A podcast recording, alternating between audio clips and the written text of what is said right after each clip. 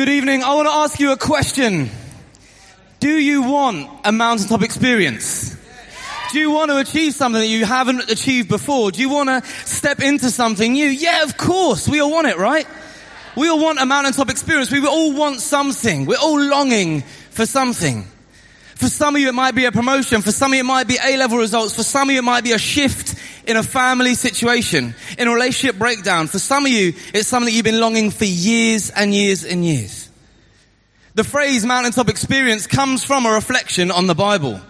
If you remember from R E or, um, or Bible school when you were growing up, mountains feature quite prominently throughout Scripture. It's on Mount Ararat where Noah and the ark rest, and therefore a new civilization is rolled out. It's on Mount Horeb where God speaks through the burning bush to Moses saying, "Go and set my people free." It's on Mount Sinai where Moses is given the Ten Commandments, a new rule of life for this tribe known as God's people.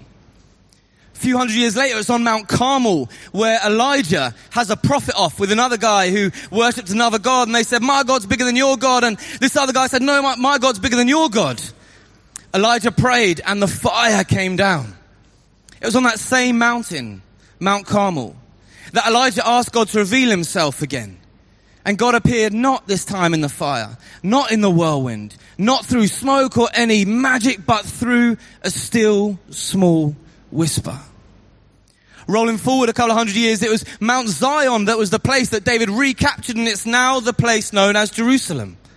A few hundred years later, and we get into the New Testament and we hear about Jesus preaching one of his finest sermons on the Mount, as he rolls out this way of living a new life, distinctive and captured by the love of God.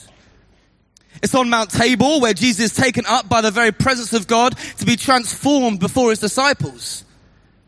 And it's on the Mount of the Skull, or Golgotha, where Jesus is pinned to a cross so that you and I no longer have to be, be slaves to our mistakes or the mess that we've got ourselves in, but we can be set free. And then we come to, in Acts one, one of Jesus' favourite mountains, the Mount of Olives, which up until this point has been a place of prayer, a place of solitude, yes, sometimes a place of temptation, but here we see the Mount of Olives again. So if you've got a Bible, why don't you pick it up, or get out of your pocket, or open up the app, or nudge a friend, steal one, however you want it. And we're going to Acts chapter one, which is the right-hand side of the Bible, just past the first four Gospels. It says this: "In my former book, Theophilus, I wrote about all that Jesus began to do and to teach until the day he was taken up to heaven, after giving instructions through the Holy Spirit to the apostles he had chosen. After his suffering, he presented himself to them and gave many convincing proofs that he was alive. He appeared to them over a period of forty days and spoke about the kingdom of God. On one occasion, while he was eating with them, he gave them this command: 'Do not leave Jerusalem, but wait for the gift my Father promised, which you have heard me speak about. For John baptized with water, but in a few days you'll be baptized with the Holy Spirit.' Then they gathered round him and asked him, 'Lord, are you at this time going to restore the kingdom to Israel?' He said to them, 'It is not for you to know the times or dates the Father has set by his own authority, but you will receive power when the Holy Spirit comes on you. And you'll be my witnesses in Jerusalem and in Judea and in Samaria and to the ends of the earth.' After he said this, he was taken up before their very eyes, and a cloud hid him from their sight. They were looking intently into the sky as he was going, when suddenly two men dressed in white stood beside them. 'Men of Galilee,' they said, 'why do you stand here looking into the sky? This same Jesus who has been taken from you into heaven will come back in the same way you have seen him go into heaven.'" Who is longing for a mountaintop experience? We all are. Whatever makes you think life will be better if... that's your mountaintop experience. When I was ten, my mother, um, who was divorced from my dad, took us on a family holiday, me and my older brother and sister, to a place called Biscarrosse, which is in France, hence my French accent. It's all right, I've been practicing Duolingo. And we went to Biscarrosse, and um, and we stayed in this campsite. And I remember some distinctive things about this campsite in Biscarrosse. I remember once um, we were so close to the shore that you could hear the water hitting against the sea. Lovely, eh? Lovely. We could also smell in the afternoon the French restaurants, the garlic, the mussels, the oysters. It was just lovely. But in the morning, a different kind of stench went over the campsite because it was behind a Lidl. And in the morning, that's when they get rid of all their dead meat. All the meat that's gone off slightly. So every morning we'd wake up to be hit in the face by old fish, old mincemeat, all that stuff just rolled into our face. And one time we went on this lake trip to go and paddle in the lake or whatever. And I could see a mile across the lake. I could see this place that looked like heaven. Water slides. You could hear all the kids having a great time, screaming, laughing. And I said to my mum, I said, can we go there? She said, actually, that's a campsite. You've got to pay to go there. And I vowed that day that one day, one day, I'm going to go to that campsite. And I'm here to tell you this, ladies and gentlemen. In eight days' time, my family, my two little girls, we're not staying at Lidl campsite.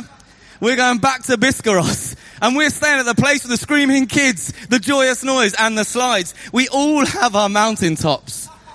We all have them, right? I didn't grow up going to church at all. And my parents divorced when I was two. And my brother was my role model, six years older than me. Some may say ringleader, but um, we we did all kinds of things that are permissible. Not all of them. We used to break out at night through our bedroom window and do things that I won't admit now. Um, but we he I just loved him so much. I wanted to hang out with him all the time. But things were a bit chaotic at home. Things were troublesome often. Relationships were tense. There was often arguments and violence and all sorts. And so my brother, when he was um, sixteen, so I was just ten, he left home and went to live with my mum up in London.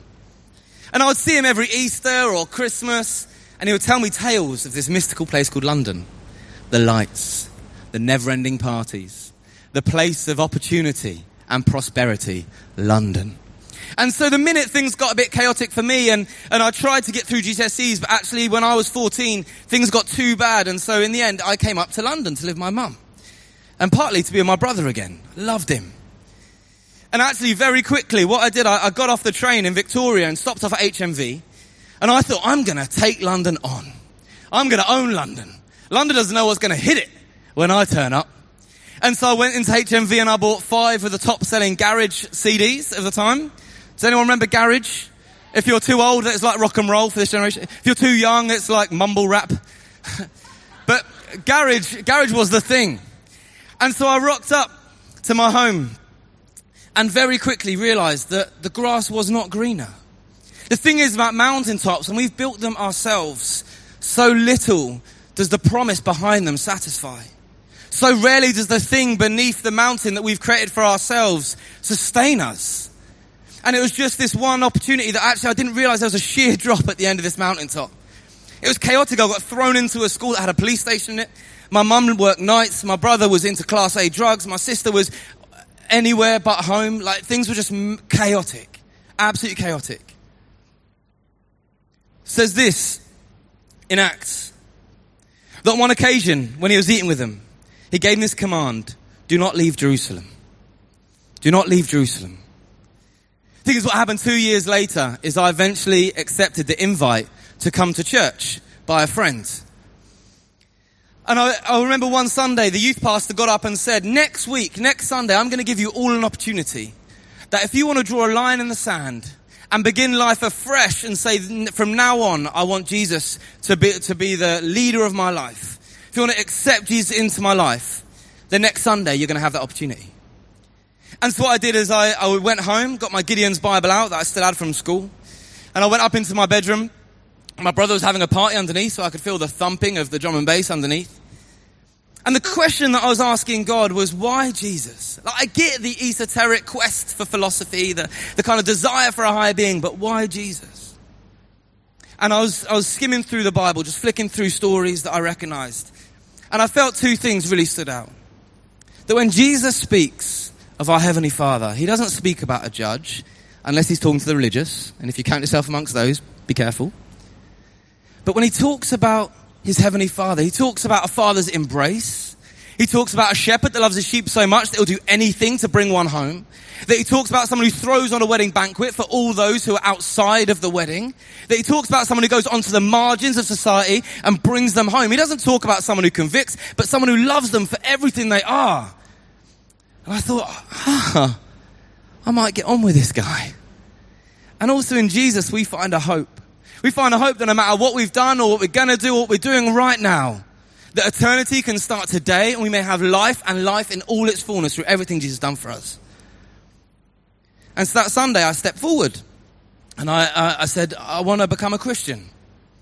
And people put their hands on me as they prayed. And I just felt the sense of the Holy Spirit. And, and for me, it was a peace. It was a peace and a calm that all my anxieties of the bailiffs knocking on doors or where my sister was or my brother was getting, all that faded. Didn't mean I didn't care, but it wasn't a burden anymore. And although my circumstance didn't change overnight, I knew that from that moment on, I was eternally transformed, eternally changed, eternally changed. Do not leave Jerusalem, but wait for the gift my Father promised. In a few days, you'll be baptized with the Holy Spirit. I remember a mountaintop when our first little girl was born was a thing that some of you might be familiar with, but it's called sleep.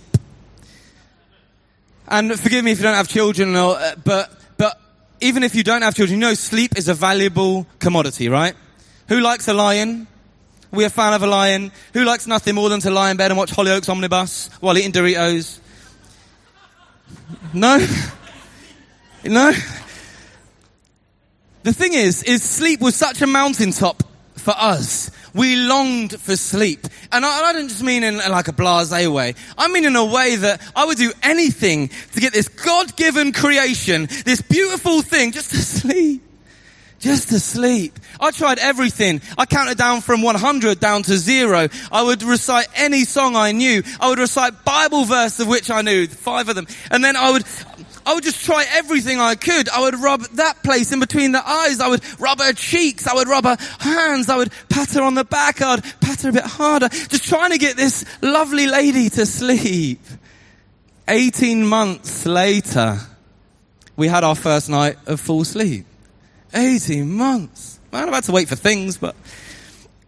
And so what I did to celebrate is I got uh, a meal for two from Marks and Spencers, because I know how to party, yeah. Spag bowl and red wine. It was like the scene out of Lady and the Tramp, um, as me and my wife just celebrated with our daughter asleep. And as we did, we were enjoying this, Michael Bublé on in the background, and, and Laura locked eyes with me across dinner table, and she said, so, should we have another? I guess you mean glass of wine. Another. Now, I don't know much, but one thing I do know is the definition of insanity is doing the same thing twice and expect a different result. And I quite have grown accustomed to enjoy this thing called sleep that was a, a lost friend. Another. We have two children, so she won that negotiation. Um, the thing is, is the gift that God is promising, the gift that God is promising isn't just any old gift.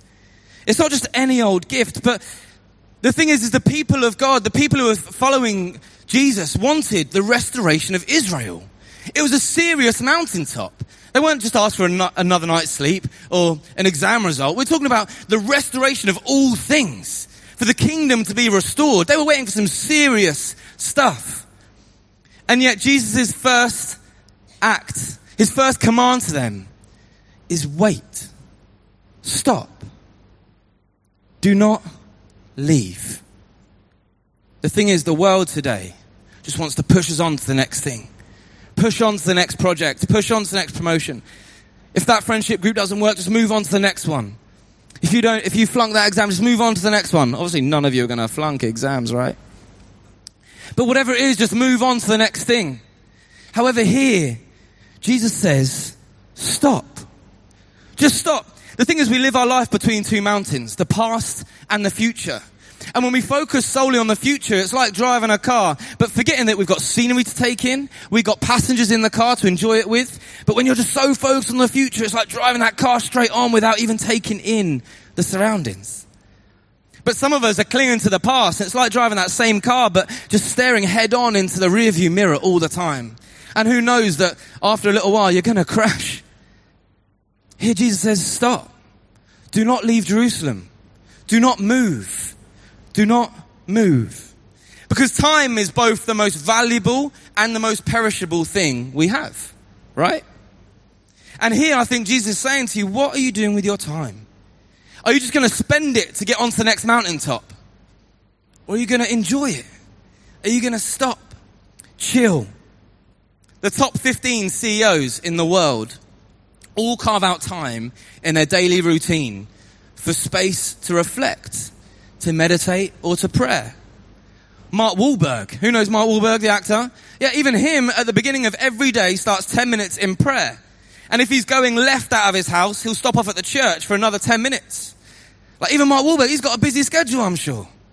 Stop. Do not leave. But we're not talking about laziness. We're not talking about sixteen episodes of The Wire with a bag of Doritos. We're talking about an intention. There's a gift, there's a promise attached. Do not leave Jerusalem, but wait. Thing is, waiting is so frustrating, right? It can be lonely, it can be confusing, it can be disabling. It's sometimes really tough to wait. Ten years ago, almost, um, my wife and I did marriage prep in this very building when we were engaged.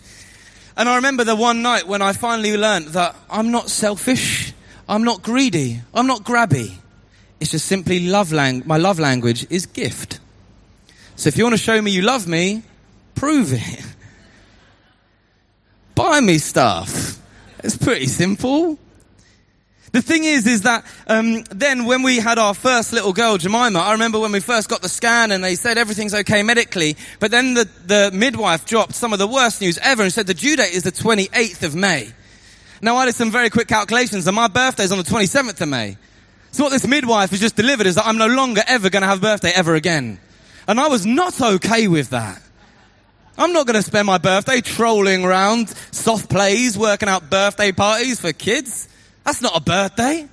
Thankfully, because the Lord is so good, gracious and compassionate, slow to anger, rich in love, she was two weeks late. My wife had exactly the same feeling at the time. The thing is, is the gift that God, that Jesus here promises, isn't any gift. It's not any present. It's not anything just to be, just to be given or thrown away, but it's his very presence. His very presence. The same spirit that was in Jesus that enabled him to do all that he did and so much more.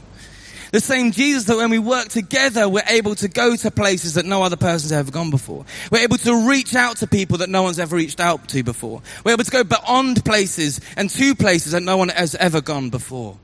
That same spirit of Jesus. The thing is, some of you, because I've had coffee with you, some of you guys, I've had lunch, some of you guys, you're waiting for something serious. You're waiting for a breakthrough. You're waiting for a healing. You're waiting for some resolution, something serious.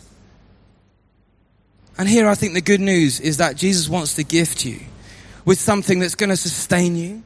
It's going to support you. It's going to give you courage. It's going to give you something that um, that is far greater than any answer we could ever ask for. His own presence. The greatest gift. In a world that says you're the Lord of your own life, just do what you want, take the reins, take control. It's in the waiting that we give up control. We say, actually, I'm not the Lord of my own life. I can't do this thing on my own. Lord, will you be the rudder of my ship and the wind in my sails? I can't do this thing alone. Wait. Wait. But again, it's not just the waiting, like waiting for a bus that doesn't come. But there's a stop, there's a wait, and then there's a go. And the Bible says this, Acts one verse eight says, you'll receive power when the Holy Spirit comes on you, and you'll be my witnesses in Jerusalem and in all Judea and Samaria and to the ends of the earth. I think Jesus tonight wants us to know that when we follow him, we don't have to spend our time spouting esoteric wisdom or philosophies or Clinton card theology or bumper stickers that we've seen. But we simply have to be witnesses. And all a witness does in a court of law is say what they see and say what they know. So one thing I love about Alpha is in the groups, that's all you simply have to do. There's no graduating. There's no, you can only go if you have a certain amount of knowledge. It's just say what you see and say what you know. And when the Holy Spirit comes on these people that are willing to say what they see and say what they know, where do they get sent to? Jerusalem, the place of Jesus' execution. Judea is the place that Jesus was rejected. Samaria, the place that represented any racial or cultural separation. And to the ends of the earth were the place in the first century that went beyond any realm of knowledge. It's when we're filled with the Holy Spirit that we are sent to be witnesses, to go with a courage that means we can step beyond fear of death itself, beyond fear of rejection, beyond fear of, rate of stepping boundaries, stepping cultural boundaries, beyond fear of even knowledge itself. When we go, we go with the Spirit of God. Life is spent in the valley between two mountains. And yet here, the Spirit comes down, which means no longer do we have to strive up mountains. No longer do we have to get the climbing gear. No longer do we have to be altitude trained.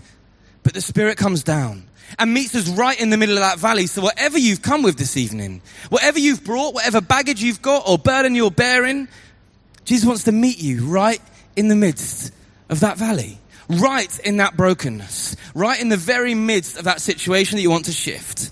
And it's in that place that you can be a witness. We can be sent to be a witness to other broken places. So the valley becomes a place of meeting with God, and it becomes our mission field. No longer is it about striving after mountains, but God will meet us in the valley.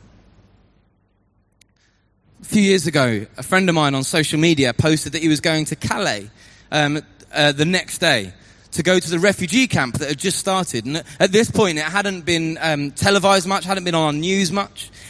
He said, does anyone want to go? And because I'm this kind of person, I said, yeah, I'll come. So the next day we were in Calais. And what we did, we spent time just going around this camp, meeting faith leaders that are around there, meeting people who had been traveling for years and years and years. And I met this one lad called David, who was sixteen years old. And David was from Iran, and he was a Christian, and he had started his journey nine years prior on foot. And we were chatting about all sorts, chatting about football. His favourite team was Man United. Poor choice, in my my opinion, but it's all right. Well, one fan proves a point. Um, okay. But David said this one thing to me. I, I, we were chatting about Jesus, and he said, the thing is in the West that we try and become godlike by acquiring stuff, by getting a promotion, by getting a, a thing, by getting a car, by getting stuff. And then we kind of think we're like little gods. And he said to me, he spoke in an American accent as well, which is amazing because he'd learned everything through music. And he said to me, the thing is, is I became like my God the minute I started this journey. Suddenly in this valley, in this place where there was no sanitation, where everyone was living in makeshift tents, I suddenly felt like I was meeting with Jesus. And as he said that, I was like, you're totally right, because your God Jesus was homeless, right? Your God Jesus was a traveler who wandered around telling the good news, right? Your Jesus was someone who went around, and as he traveled, he brought good news wherever he went. And this guy, David, I went over to just try and get to know stuff, and he was ministering to me. He was impacting me in such a big way. Because it's in the valleys now that the Spirit meets us. It's in the valleys where we can meet with God. It's in those valleys. Acts one eleven says this, why do you stand here looking into the sky, looking up that mountains? Why do you stand here doing that stuff? This same Jesus who has been taken from you into heaven will come back in the same way you have seen him go into heaven. Now, historically, people have thought this is kind of a, an end times, Arnold Schwarzenegger movie kind of Bible passage. But I've got a suspicion that what he's actually talking about is Pentecost, which comes next week. That actually the Holy Spirit isn't some weird mystic thing belonging to Christians. It's not some weird mysticism that's kind of floating around ethereally in the sky. But it's the presence of the same Jesus who eats with tax collectors and sinners, who washes the feet of his disciples, who hangs out with those on the margins of society. It's that Spirit of that same Jesus that's going to meet with us. And it's going to meet with you, it's going to meet with me tonight as he meets us in the valley. A couple of weeks ago, I was going through a valley moment. And there was a, a situation in my family that I just couldn't turn around. I couldn't see a solution for. And I wanted to get angry. And so I asked God, as some of us might do, especially if you're not as holy as, as you might want to think. But I just, I just said to God, when is your grace for this situation going to run out? Because I want your grace to run out so I can get angry legitimately. How many of us want to do that? Okay, some of you are honest. I just wanted an excuse. And I felt God say to me this as I prayed in the in the twenty-four seven prayer room just over there. I felt God say that my grace for you will be up when I'm done. My mercy will be up when I'm done. My justice will be up when I'm done. My love for you will be up when I'm done. And however you're feeling, whatever you're going through, whatever valley you're in right now, I am not done yet. And I wonder if tonight you're carrying something. You've brought something with you tonight and you're just longing for that mountaintop experience. And I want you to know that the Holy Spirit is going to meet you tonight in the valley because he is not done with you yet. He is not finished with you yet. His grace is sufficient for you because his power is made perfect in our weakness. Should we stand and pray as the band come up?